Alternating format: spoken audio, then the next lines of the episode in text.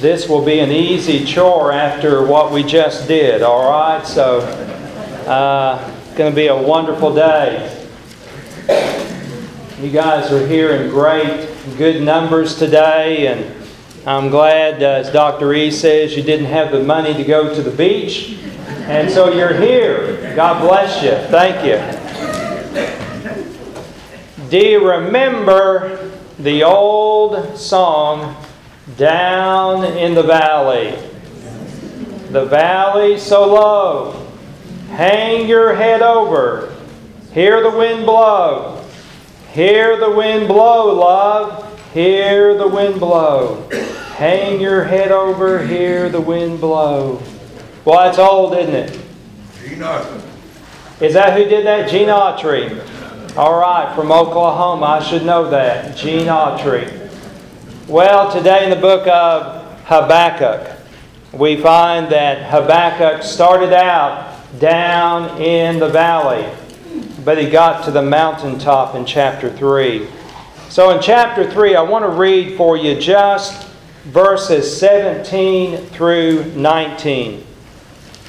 This is kind of the conclusion where Habakkuk goes to the mountaintop. And we're going to talk about the joy of worship today. And so look here at verses 17 through 19 in chapter 3. Though the fig tree should not blossom, and there be no fruit on the vines, though the yield of the olive should fail, and the fields produce no food, though the flock should be cut off from the fold, and there be no cattle in the stalls, yet I will exalt in the Lord. I will rejoice in the God of my salvation. The Lord is my strength, and He has made my feet like hinds' feet, and makes me walk on my high places. For the choir director on my stringed instruments. We find that that is a wonderful conclusion to a troubling book. In chapter 1, remember that the prophet is worried he is knee deep in depression, worried about what God is going to do. Now, I tell you, God has things under control. We don't need to worry about that. We need to worry about you and I. But in chapter 2, Habakkuk said, Okay, God, I'm worried, but I'm going to watch. So he goes to a deer stand. He goes up to a high place, a watchtower. And there on that watchtower, he begins to move from worry to watching and chapter 3 worship. Now, when you and I get the upload, when you and I get our eyes off the trouble of the world and begin to look at the Lord, we can move from worry to worship. Chapter 3, verse 19. He comes up with this idea that God is his strength. I don't care what you're going through today, God is your strength. Sometimes you and I are weak in the morning, weak at the noontime, weak when the sun goes down. I looked in the mirror the other day and I said, Lord, I'm looking old today. You know what God said? God said, Yes, you are. there are days that we are just weak in body, but even more so weak in spirit. Some days we are tuckered out spiritually. And so Habakkuk finds the faith to say, God, you are my strength. His circumstances had not changed, but he had changed. And that's what God does so often. Circumstances don't change for you and I. Sometimes people that pray, they still have cancer after they pray. They still have heart issues after they pray. Circumstances may not change, but God can change you and me. I'm reminded of the three Hebrews in the fiery furnace. God didn't take them out of the fire, but God showed up in the fire. Daniel in the lion's den did not get out of the lion's den, but somehow God showed up in the lion's den. In the storm on the Sea of Galilee, they didn't get out of the storm, but Jesus showed up walking on the water. Aren't you glad that His timing is always perfect? And in the timing of God, we can say, God, you are my strength. I was visiting this week with one of the sweetest ladies in the church. Now, I didn't say the sweetest lady, one of, all right? I've made that mistake before, I can tell you. then all the ladies say, I thought I was the sweetest one. And, but I was visiting with one of the dear ladies of the church, Miss Emily Newell. Miss M. I was at her house and visiting with her, and, and Miss M was there in the bed, and I walked back there to the back to the bedroom, and and uh, so I talked to her, and she was talking to me, and then I said, "Well, we're going to talk to the Lord." And so I began to pray. I said, "Dear God," and she stopped me. She tapped me on the hand. She said, Aren't you going to hold my hand? I said, Yes, ma'am, I forgot.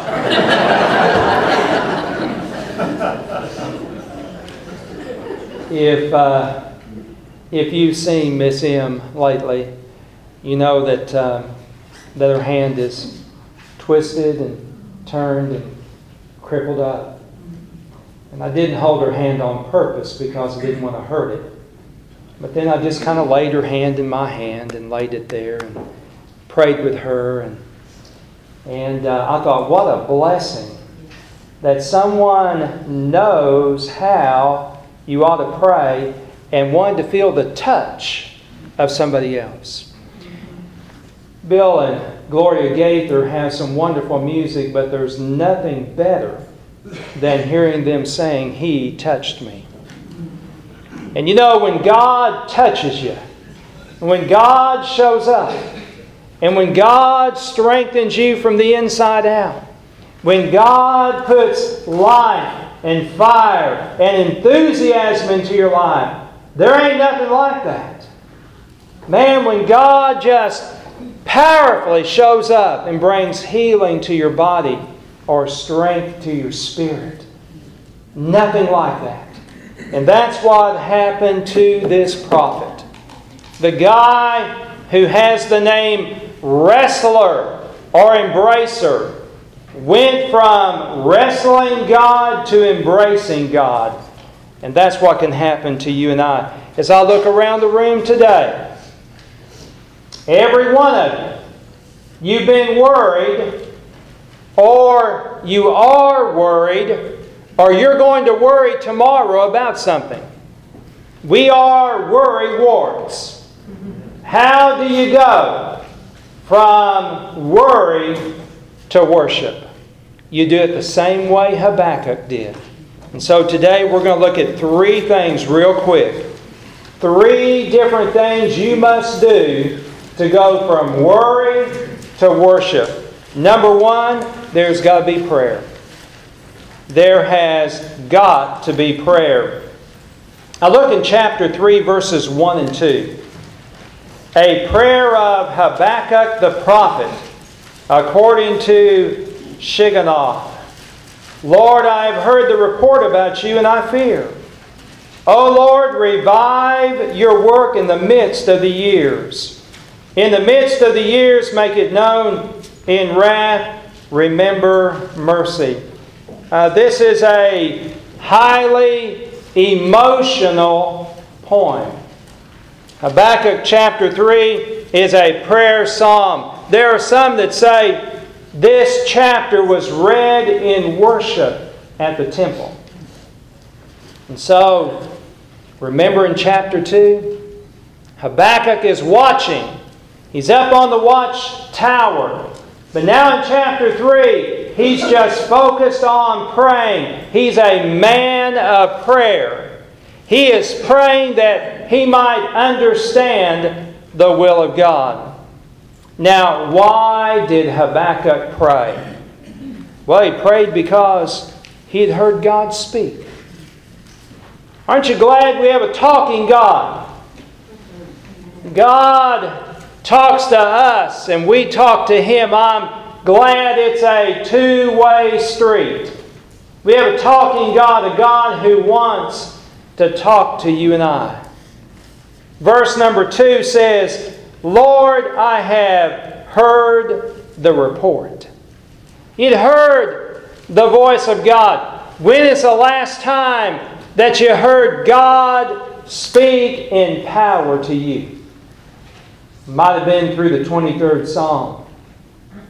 It might have been through Romans 8:28. It might have been through Wendell Estep. It might have been through your mail carrier. It might have been through your doctor. It might have been, you know, God can speak through a donkey, can't He? God is a talking God. He can speak. God can speak through fire. God can speak through rain in a storm. God can speak through a bush that comes alive. We have a speaking God. Romans 10 talks about faith comes by hearing and hearing by the Word of God. I love it when George Bush, uh, Bush 43, was president. He was talking about God speaking through a bush and, of course, referring to himself. I, I think God can do that.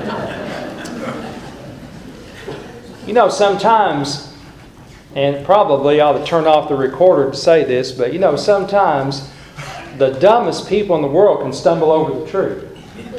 They really can. And, and I, I think to myself, there's hope for anyone. There really is.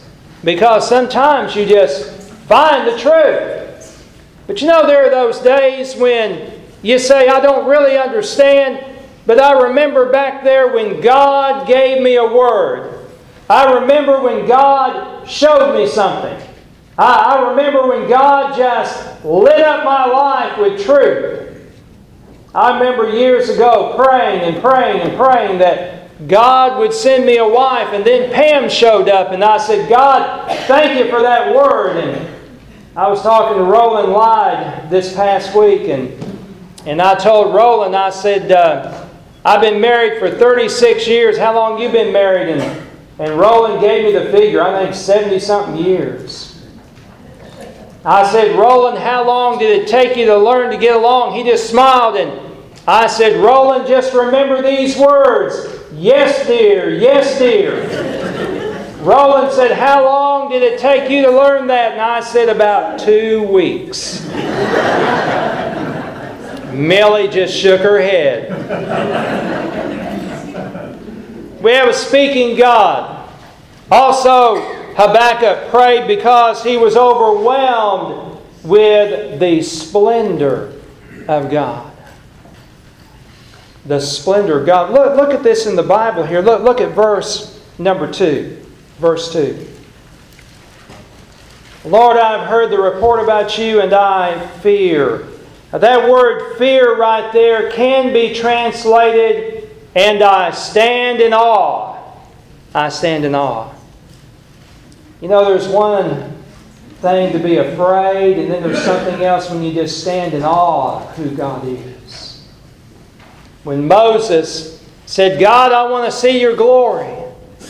God said, You can't handle it, you can't take it.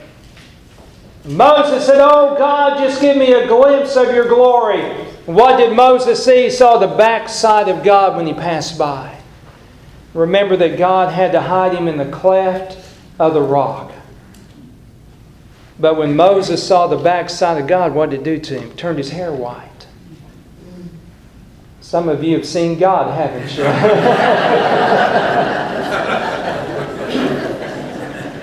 don't mind it turning white, don't let it turn loose. Let, let me tell you something. You and I, when we get a picture of the glory of God, we're like Isaiah. We want to say, Lord, I have unclean lips, and I dwell amongst those with unclean lips. A.W. Tozer, the great man of God, the great preacher, one time said, To know God is at once the easiest and the most difficult thing in the world. It's what it means to stand in awe of God. Well, he also prayed because he wanted God's work to succeed. We'll never know till we get to heaven what God did because we prayed. We'll never know. We'll never know what God did, but we'll also never know what God wanted to do. But in a sovereign way, God didn't do because we didn't pray. And that's a lot of words. But what it means is that you and I will be a praying people because God wants you and I to ask. He wants us to be a praying people. I was listening to my daily bread today, my devotion, and it was on 1 Corinthians chapter 12. How that there are different parts of the body. When Aaron called me this week about the video, he said, uh, uh, Who's going to speak for your class? I said, Lynn Burkhalter. Didn't take me long. I, I said, Lynn, Lynn will do that. He'll be fine. He'll be fine. But then I said, But Aaron, you get there early and coach him up. because uh, Lynn knows what it's like to be coached up, all right? He's had some coaching in his day. God doesn't need to be coached up, but God, in a sovereign way, says, Ask, and you will receive. Seek, and you will find. Knock, and the door will be open. Somebody told me one time it's wrong to keep on praying for the same thing. And I said, No, it's not. And they said, Well, if you've got great faith, you ought to pray one time and leave it with God. And I said, Yeah, but if you've got persistent faith, you ought to keep on praying. You know what God wants? God wants to see people with a heart for Him that pound the throne of grace and that pray and that pray and that pray. He wants to see us seek and knock. Boy, He wants us there at His throne all the time. Well, Habakkuk became a prayer warrior. Charles Haddon Spurgeon one time said, Whether we like it or not, asking is the rule of the kingdom. I love that last part. Asking is the rule of the kingdom. So today, if you're caught up in worry, pray. You'll go from worry to worship as you pray. All right, number two. It also takes a vision. A vision. I've heard people talk about a vision they got from the Lord, and I've, I've never had some of those kinds of visions. I, I'm not doubting their experience, I'm just telling you, I've never had that. Sometimes when I have a dream at night, it's because I ate an onion sandwich at 12 midnight. I mean, that's, that's what I did probably, but, but a vision. Habakkuk got a vision. Now, in verses 3 through 15, you find the vision. Now, let's look at verses 3 through 5. God comes from Teman, and the Holy One from Mount Paran. His splendor covers the heavens, and the earth is full of His praise. His radiance is like the sunlight. He has rays flashing from His hand and there is the hiding of his power. Before him goes pestilence, and plague comes after him. When you look at 3 through 5, you find the, the splendor of God. It's sort of a picture of the Shekinah glory of God, and that when God comes and shows up, his glory comes with him. In John chapter 1, verse 14, when Jesus came, he came full of grace and truth. And the glory of God was on him. Well, we also find the Lord stood in power. Look at verses 6 and 7. He stood and surveyed the earth. He looked and startled the nations. Yes, the perpetual mountains were shattered, the ancient hills collapsed. His ways are everlasting. I saw the tents of Cushan under distress.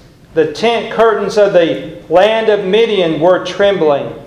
There in 6 through 7, you find the power of God. God is a powerful God.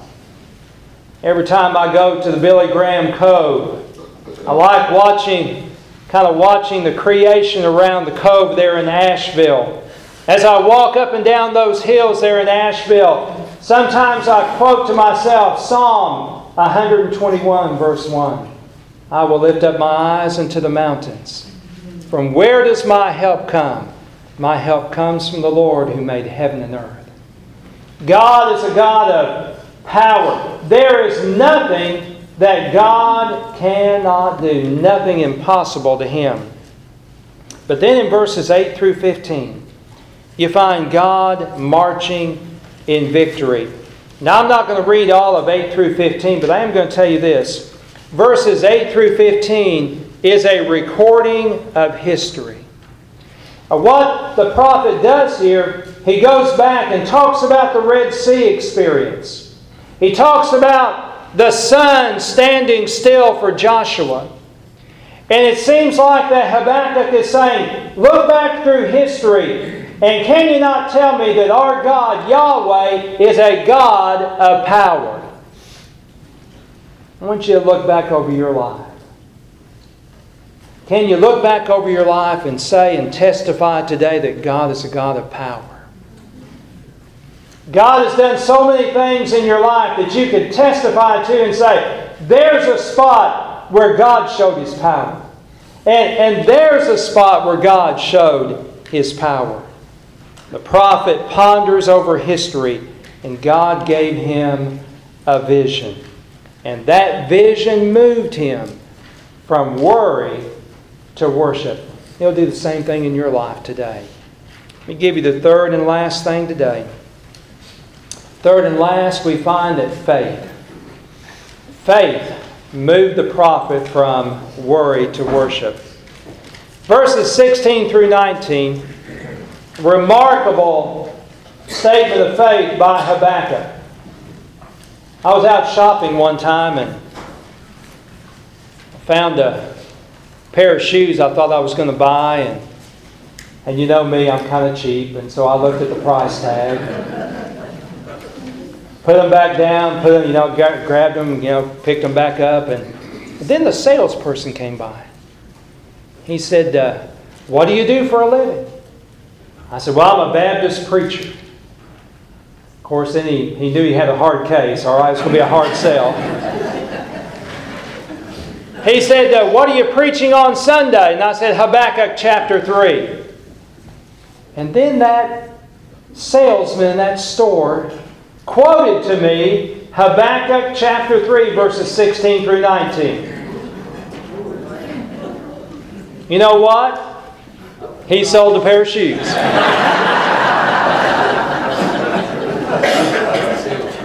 he knew right where to get me.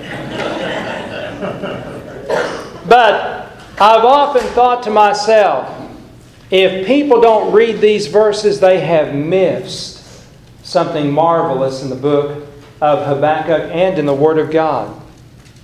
This is one of the greatest confessions of faith found anywhere in the Bible. Habakkuk has faced the truth of a evil Babylonian empire that's going to invade. The nation will be taken off into captivity for 70 years. It's going to be devastating. The temple will be destroyed. But look at what he says. He says, Though the fig tree should not blossom, and there be no fruit on the vines, though the yield of the olive should fail, and the flocks or the fields produce no food, though the flock should be cut off from the fold, and there be no cattle in the stalls. Verse 18 Yet I will Praise. I will exult in the Lord. I will rejoice in the God of my salvation. And then verse 19 The Lord God is my strength. He has made my feet like the feet of a deer and makes me walk on my high places. Oh, what a, what a testimony. I've gone deer hunting one time in my life. One time. You can tell I didn't love it. One time. A friend of mine put me up in a deer stand, and I I sat there and sat there and sat there and I waited and I waited. I mean, I, I thought, is the most boring, dull thing I've ever done in my life. I wait. Finally, I saw some deer. About four of them. They showed up way, way, way on the, I mean, way, they were way out there on the edge of a tree line. And I thought to myself, I'm going to shoot this gun. They're too far to hit. That's okay. I don't want to hit them anyway. so, man, I, I let go, and it sounded like a war. Bam, bam, bam, bam, bam. I mean, then the guys got on their four wheels, and they all came to the tree stand. They said, Where's the deer? I said, Yeah, where is it? They said, Well, we heard you shooting. Where's the deer? And I said, Well, I'm just shooting for fun. I said, The deer, they just ran. In fact, the deer, they stood back and were laughing at me. they knew I was a rookie. Those deer were leaping and running. They were just having the time of their life. You know, a deer doesn't know that there's someone in the stand ready to kill them. Bambi doesn't know that. You know what? You and I, we never know what's around the corner. Our days are numbered. We know that. We know God just has us here on earth a short time. We know eternity is waiting for us. But I'm telling you, you can go from worry. Now, listen, this will be good for you. You can go from worry to watching to worship and you can have the joy and the thrill like a deer running when God is your strength. Mm. That's right. Over the years, Warren Wiersbe said there are three verses of Scripture that helped him patiently wait on the Lord. One was Exodus 14 13, stand still. The other is Ruth chapter 3, verse 18, set still. And the other is Psalm 46 10, be still. And that's exactly what Habakkuk did. He stood still, sat still, and was still until God spoke. Well, we find this book ends up by saying for the choir director, for Steve Phillips on my stringed instruments. Do you know what Habakkuk did? He gave this to the choir director and said, I want you to sing this. And I want you to use this in worship. Faith will trust patiently. Faith will rejoice in the Lord. Faith will rely on the Lord. As I close today, what are you worried about? Today, in another part of the world, there's a bunch of boys in a cave. Started the rescue operation this morning. As you and I think and pray for those boys, there's a God who has all the strength in the world and knows how to get those boys out. As you and I think about Roland Lyde, Pat Sharon, and others, there's a God who has all the strength in the world. As we think about Karen having surgery tomorrow morning, there's a God who has the strength to heal. I challenge you don't get stuck in worry. Go from worry to watching to worship. Let me pray. Father, God, what a rich and wonderful small book this has been. I'm so glad that the prophet wrestled but then embraced your will. Father, I intercede today before your throne for those boys trapped in that cave. I pray, God, that you would guide them through the journey. Hours of going through dark, murky water. God, we just intercede and pray for those divers today.